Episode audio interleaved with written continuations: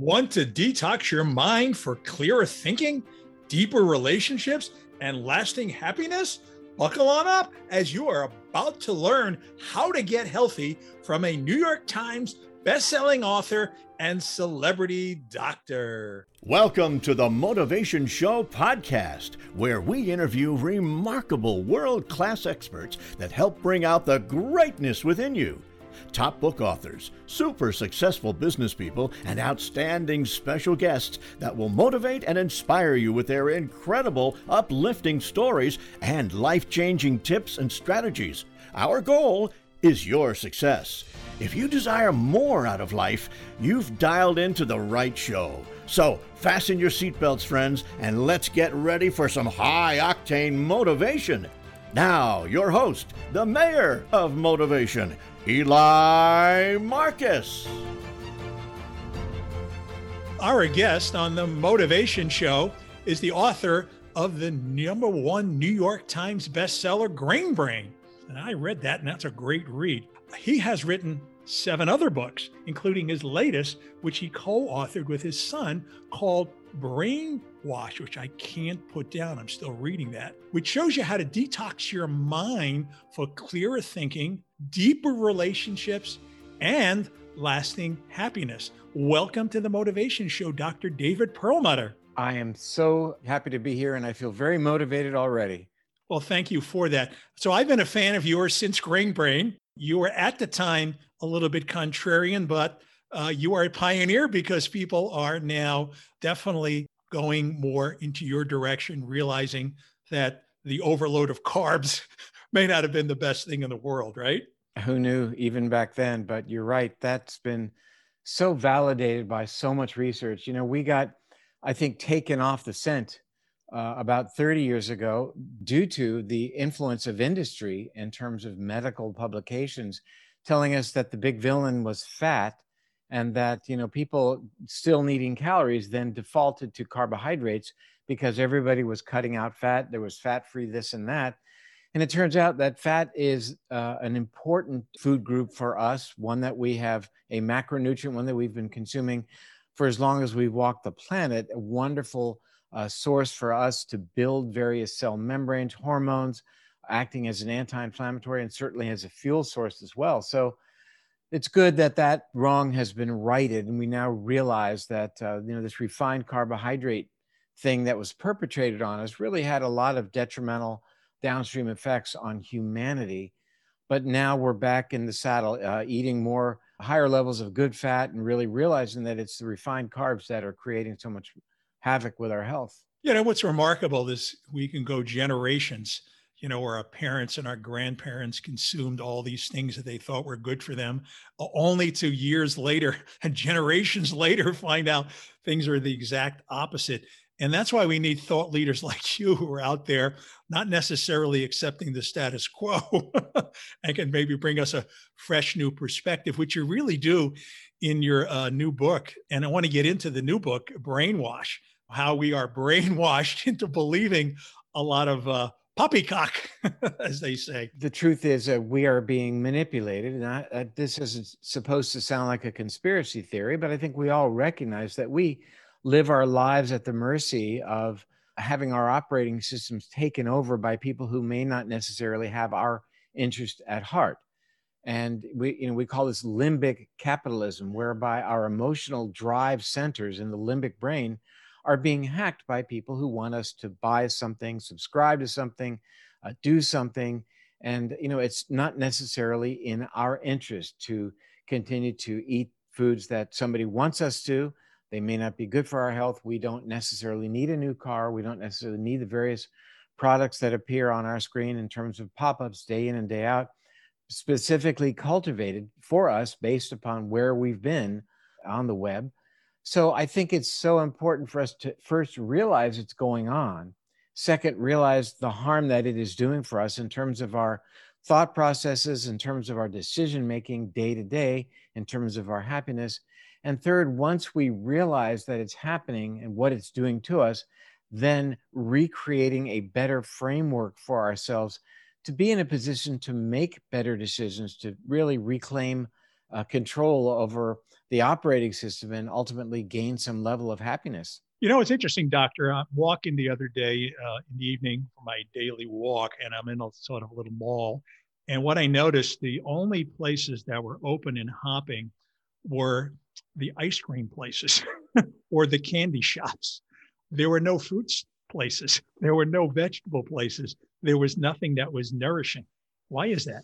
Because it, it sells you know, open a vegetable store in the mall and good luck with that. You know, we are just bombarded by the notion that these are good choices and it's a, a deep hack into our primitive brain areas that cause us to want to eat sweet. Everyone walking the planet has a sweet tooth. It's not a, a sign that there's something wrong with you.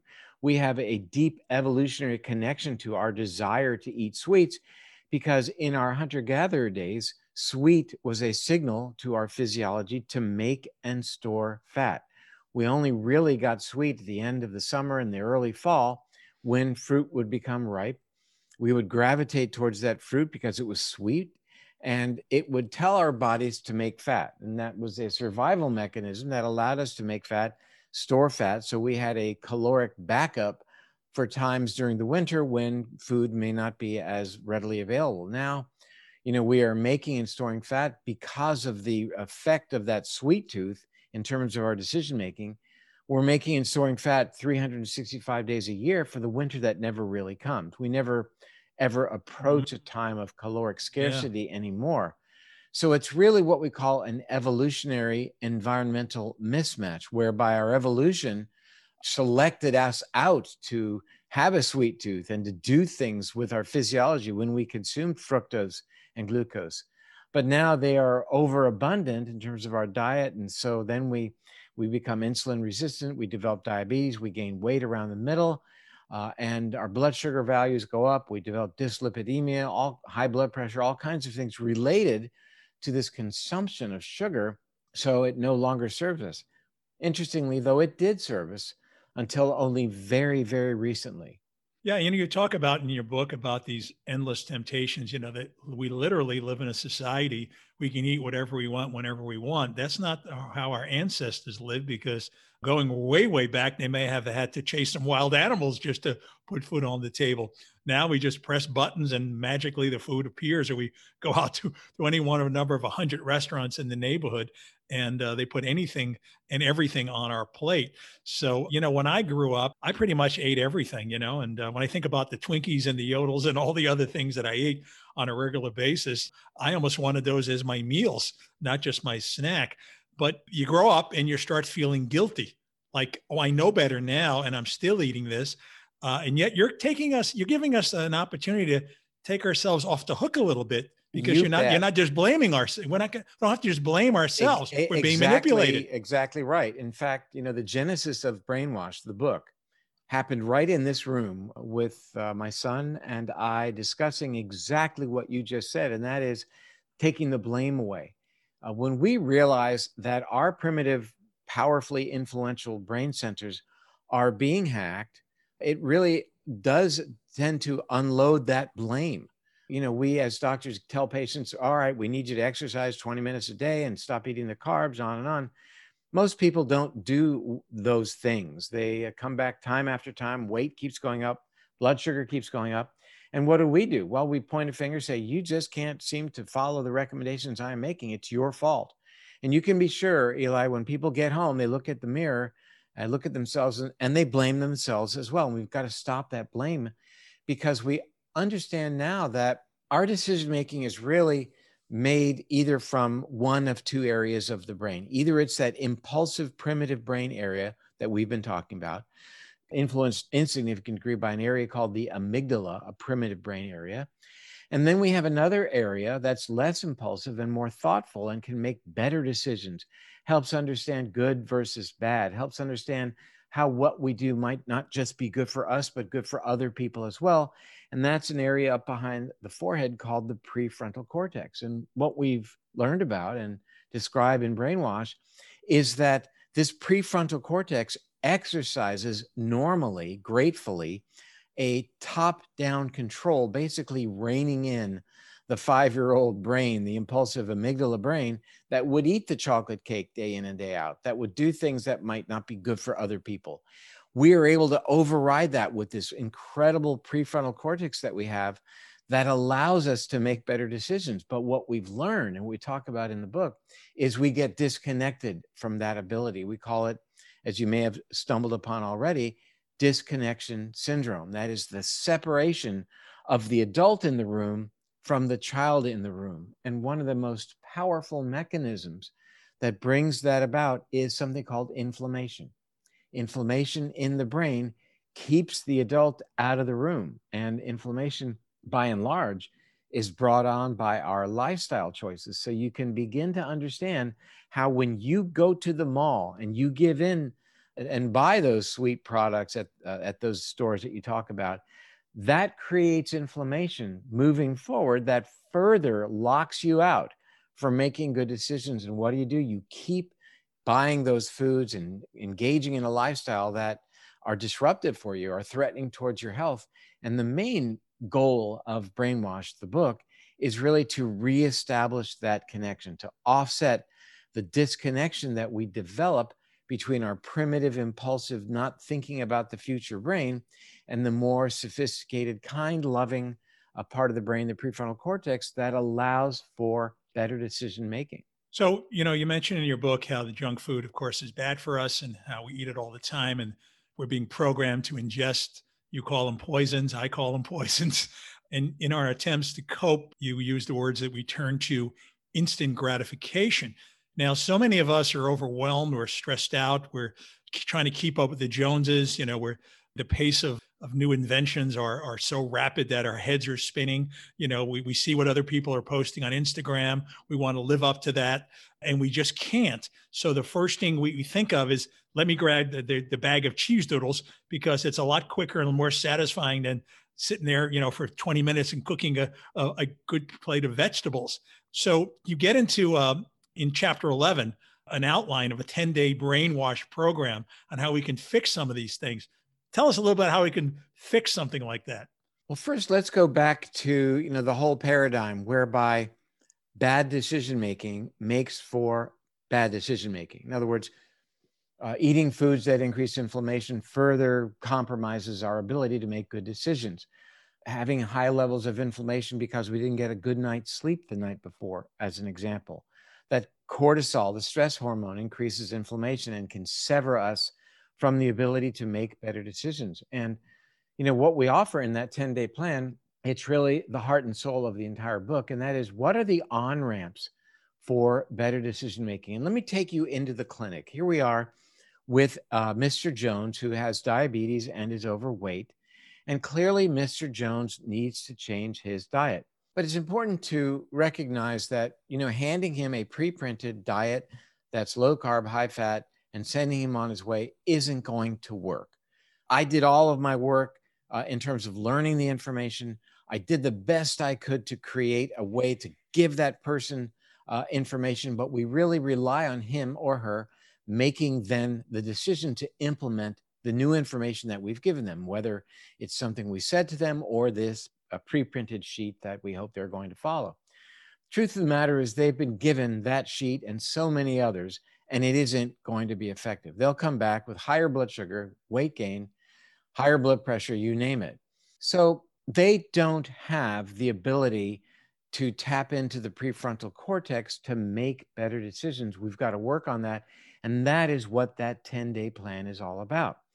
For example, we might offer Mr. Jones instead at the first visit a set of ideas that relates to getting a better night's sleep. It may be that the main issue for him not being able to make good decisions and carrying out our recommendations has to do with the fact that he's not sleeping long enough or well enough. And that's very powerful. Who talks about that? Yet uh, we know that when we haven't gotten enough restorative sleep, even for one night, that we may activate this amygdala, this impulsivity, bad decision making part of the brain by as much as 60%. So sleep is really a player here. How do you know? You know, Mr. Jones says, Look, I'm sleeping eight hours a night. Well, I would challenge him and say, number one, how do you know that's actually happening? And number two, beyond how long you sleep, what is the quality of your sleep? And that's when people are back on their heels. They can't answer the question. So we say, have you ever considered a wearable device uh, like an Oura ring, for example, that allows you first thing in the morning to take your smartphone, put it near your Oura ring, and you'll know immediately how well you slept the night before. Uh, how long did you sleep? What was the quality of sleep? How much deep sleep did you get? How much REM sleep did you get? And it's extremely valuable information to know first thing when you wake up, because then you can make changes in how late you watch television. What time was your last cup of coffee? What time of day did you exercise?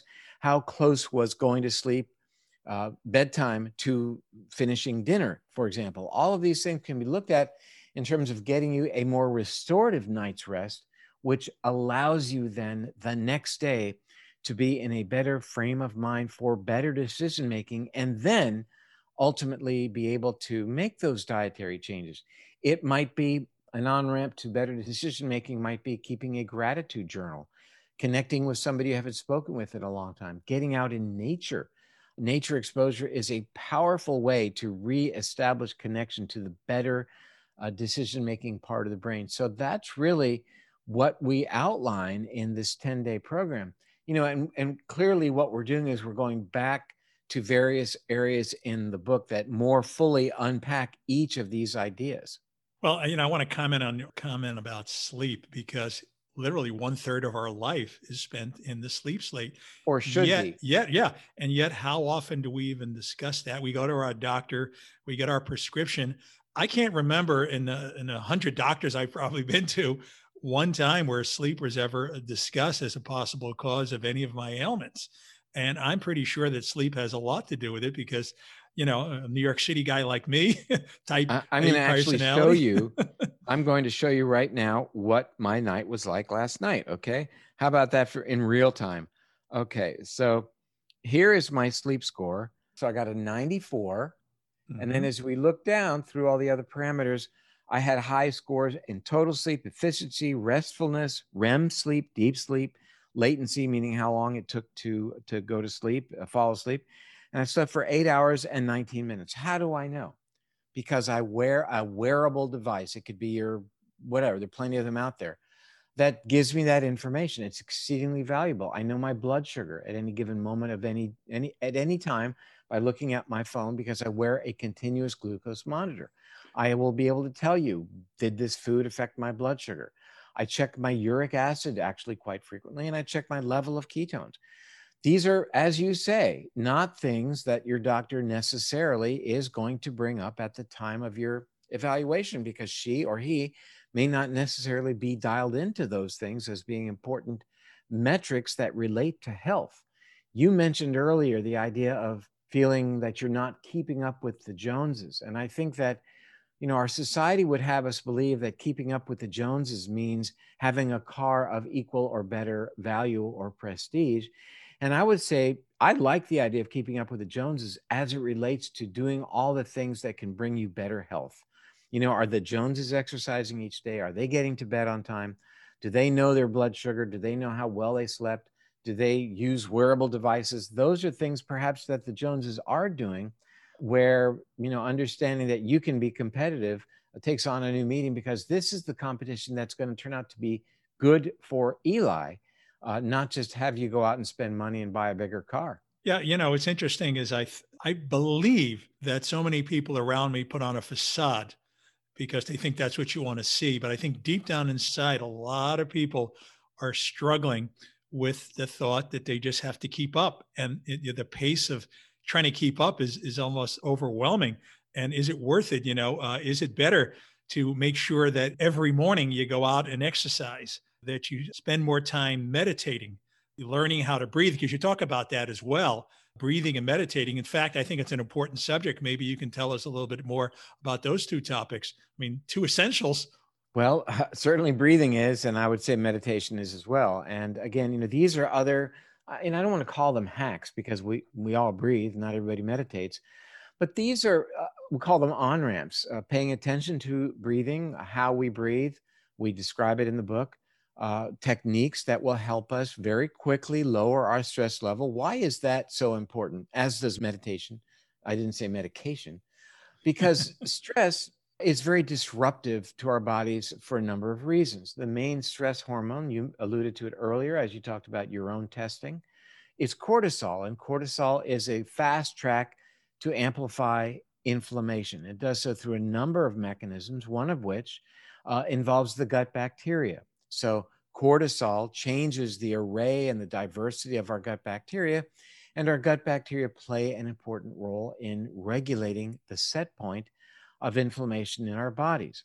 Cortisol is also disruptive to the gut lining, and we can threaten the gut lining with higher levels of cortisol, and that can lead also to inflammation. So, interestingly, you know, we are circling back to just some very few fundamental mechanistic ideas, inflammation being one, and dysregulation of our blood sugar and insulin being another.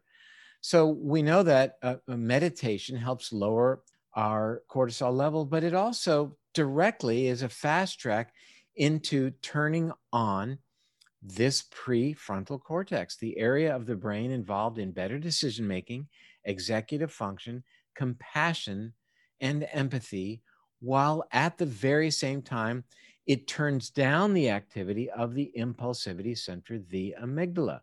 So, if you want to have a tonic, then that's going to pave the way for your brain to function as a better decision maker, that is what being involved in a daily meditation program can do. And we're looking at only a 20 minute program. There are many techniques out there. Turns out, according to the work of Dr. Andrew Newberg in his new book, Brain Weaver, that it really doesn't matter which technique you use. Any of the techniques that allow you to focus on something, it could be on a mantra, it could be on your breathing, but it's really not just the focusing on something, but really distancing yourself for that 20 minute period away from what you need to do today. What time is that appointment? Did I get ready for this? What am I going to wear? All, the things, right? All those busy circuits that are bombarding our thought process day and night. That 20 minutes of trying, though you can't totally do it, uh, trying to get away from those ideas and, re- and bringing yourself to a calm place lights up that part of the brain, the prefrontal cortex. You know, other animals have a prefrontal cortex. The chimpanzees, 17% of the cortex of the brain is prefrontal cortex. But we have uh, about 34% of our brain, twice that of a chimpanzee, is dedicated to being that gift, to being that area of the brain that can allow us to be compassionate to ourselves, uh, empathetic to ourselves and others, and even empathetic to the needs of the planet. Yeah, I want to stay on the topic of meditation for just another moment because I think what you said was very profound. Because I think a lot of people, almost every human being, has been told at some point or another or read that they should meditate, and probably almost everybody uh, agrees with that. But yet, most people likely don't meditate, and I think they get caught up in how do I do it? And you just said it. Don't worry about uh, how you do it; just do it. You know, whatever way keep the silence and, and focus on something.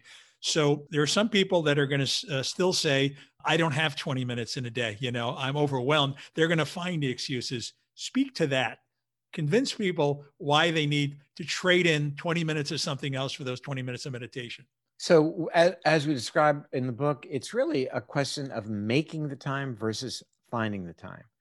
So, if you uh, are going to say, Well, I'm going to try to find the time for meditation today, that ranks it a lot lower on the scale of the other things that you really think you, you've got to do.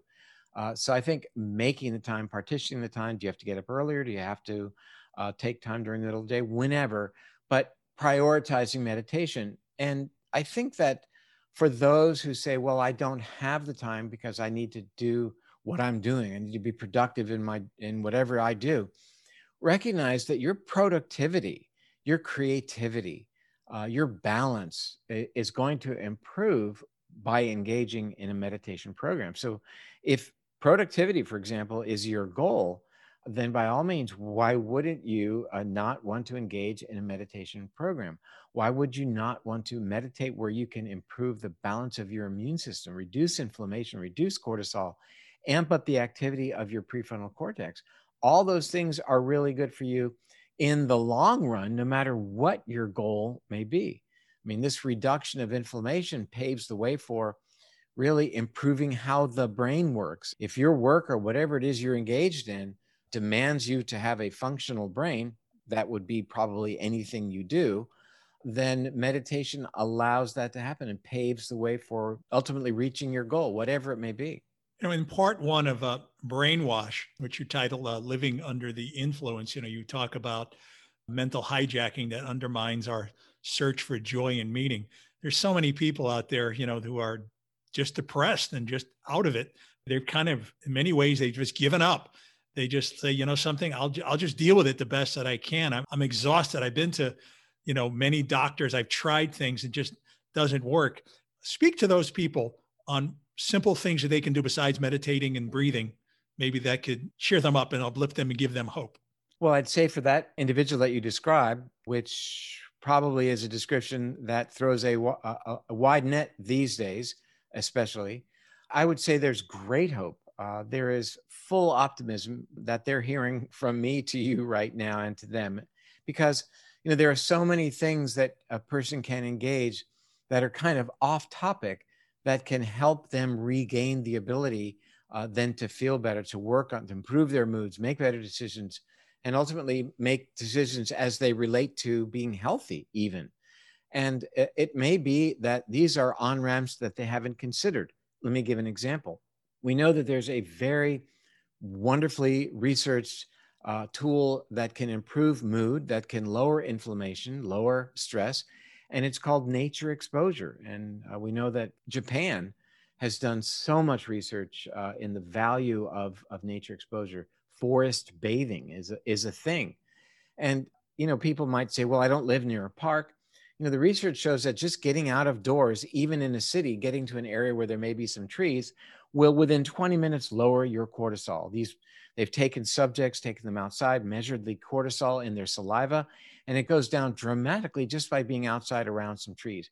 It even is effective to be inside if you have an indoor plant uh, that you interact with in the kitchen, in the living room, and even beyond an indoor plant, just images of nature, photographs, paintings, whatever works, you know, sculpture in your home that is around you will speak to your brain, will speak to your prefrontal cortex and allow you to kind of shut off that messaging that is fanning the flames of impulsivity and bad decision making and allow you to regain control. So you know, these are simple things I would think that most people could do. Yeah, you know, changing your environment is just so vital. In fact, I, I, read a study a long time ago where it says if you have a fish tank and you just look at the fish, it lowers your blood pressure.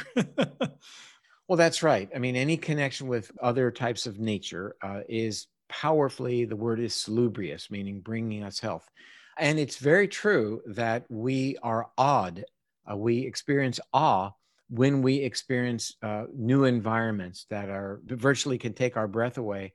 And that has powerful effects in terms of actually rewiring our brains. So, you know, we encourage that now, especially now uh, when people have spent, you know, a long period of time being away from uh, new experiences, being away from nature by virtue of some constraints uh, that have been placed upon us. But now, you know we're seeing uh, the ability that we have to get back in into the game and experience nature experience new surroundings novelty which is so important for our growth but even beyond that at home if you're home meditation making sure you're getting enough sleep a good 20 minutes of something aerobic each day being careful what you eat and if people are struggling with the diet part of any program whatever diet you feel is going to be best for you whether it's paleo keto uh, vegan, gluten free, whatever it is that you think is important that may very well be good for you. Uh, the notion of being able to, you know, be all in on that diet can be challenging for so many people because they are wired away from good decision making. And our whole mission is to change that. Well, one of the fun things about brainwash is you have a whole section on 40 delicious recipes and i know all 40 of them are are your favorites but maybe is there one or two you can kind of share with us well truthfully it's a little bit self-serving but my wife's salad dressing the vinaigrette salad dressing is uh, i don't know how she does it I kill for that. So it's uh, it's one of my favorites. You know, there's a lot of, of recipes in there that are designed with the thought of lowering inflammation. What does that mean? It means removing the types of foods that can lead to you know, turning on the inflammatory path in people. Uh, and a lot of the recipes you will note are plant based. And you know, for the author of Grain Brain to be providing plant based recipes may seem contradictory, but even in the Grain Brain days, you know, Grain Brain was not Atkins Redux. It wasn't about eating, you know, uh, bacon and, and meat at every meal. Never was. It's always been about favoring plants and favoring fiber to nurture the gut bacteria. But you know, more and more, I think it's quite clear that the more plant-based we become, the better. Doesn't mean that you can't have animal products in your diet if that's your choice. It's my choice. I have fish and I eat eggs. But again, uh, you know, a lot of these dietary recommendations, when you stick with them, are basically good within you know with certain uh, caveats. As an example, vegan diet is wonderful, but be careful to make sure you get enough omega threes and enough uh, sources of vitamin D and B12. B12 yeah, you bet. Uh, in which case, terrific diet, lots of great fiber, nurture the gut bacteria. You're home free. So, a lot of people listening to this are probably going to want to get in touch with you. How do they reach out to you? Do you do virtual calls? Uh, tell us about your website. How do we get to the doctor? I'm at, believe it or not, drperlmutter.com, drperlmutter.com. My weekly podcast is called The Empowering Neurologist, uh, and that is on my website. It's also on YouTube, wherever podcast appears, where you'll find it, uh, Apple, you name it. And that is, of course, free. Um, and we have uh, a lot of lot of content on the website, totally searchable. We post uh, you know, a bunch of new scientific studies in their full PDF form uh, every week, uh, searchable by topic. So a lot of information. All my blogs appear there as well, and I'm also on Facebook, and my team does Facebook appearances as well. Well, anything else that you want to share with our audience that may have to do with your part two of your book, which is breaking the spell and the tools that we need to just get better? Anything in general? There is, Eli, actually. And you mentioned something a moment ago, and I want to go back to it. And that was, you know, you sort of presented the person who thinks that all is lost and can't really um, turn things around. I want to speak to that person right now. And that is that you may think that because all of the things you've tried thus far have failed you, but you've never actually approached your decision making apparatus, your brain, how the brain uh, makes decisions. And once you regain control and can make uh, better decisions, then everything will then fall into place for you. So uh, all is not lost. And maybe today is the first day uh, when you can really make the efforts and use the tools to regain that ability. Well, Doctor, I want to thank you for bringing hope, inspiration, and motivation to our listeners today. I hope we did that. That was our goal. And thank you for having me. Thanks so much for tuning in. We love our listeners and we believe you have greatness within you. If you like the Motivation Show, we appreciate you subscribing, rating, and reviewing us. Check out EliMarcusSuccess.com to hear more inspiring shows and to read our motivational blog. That's EliMarcusSuccess.com.